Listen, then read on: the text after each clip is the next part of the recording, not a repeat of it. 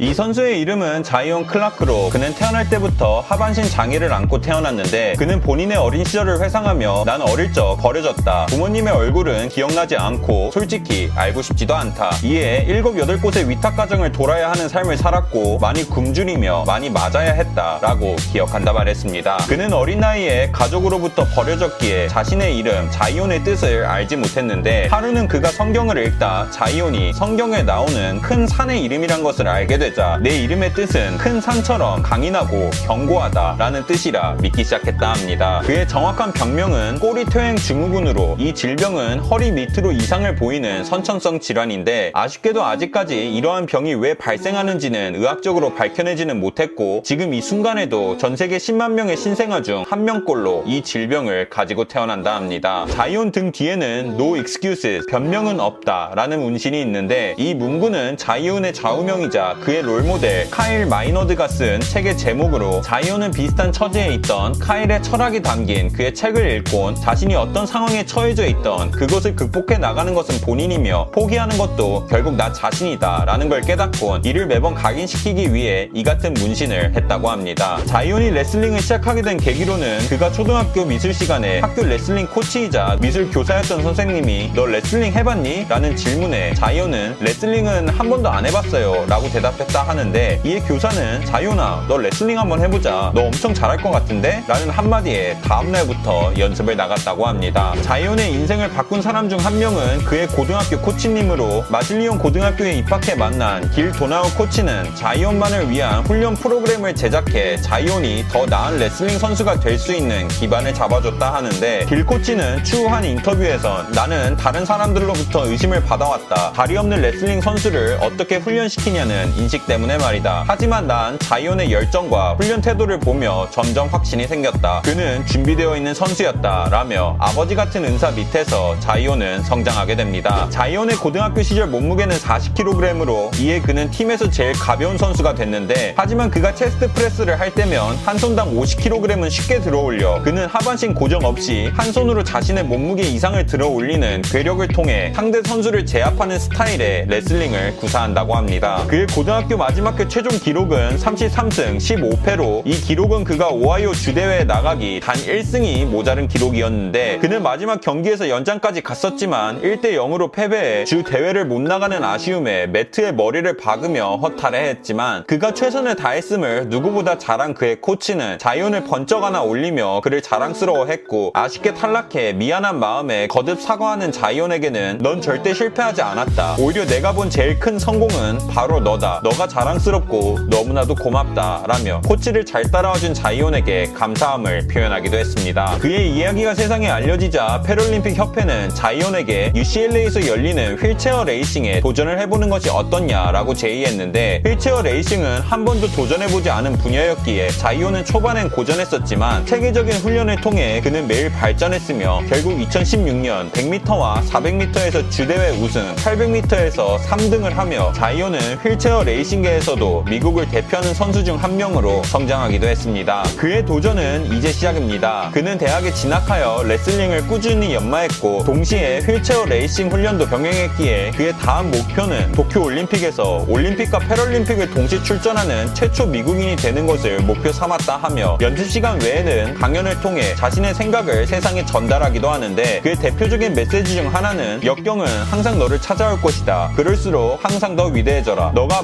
마주할 그 어느 역경보다 더 크게 말이다. 라는 말로 지금도 많은 사람들의 마음을 움직이고 있다 합니다. 끝!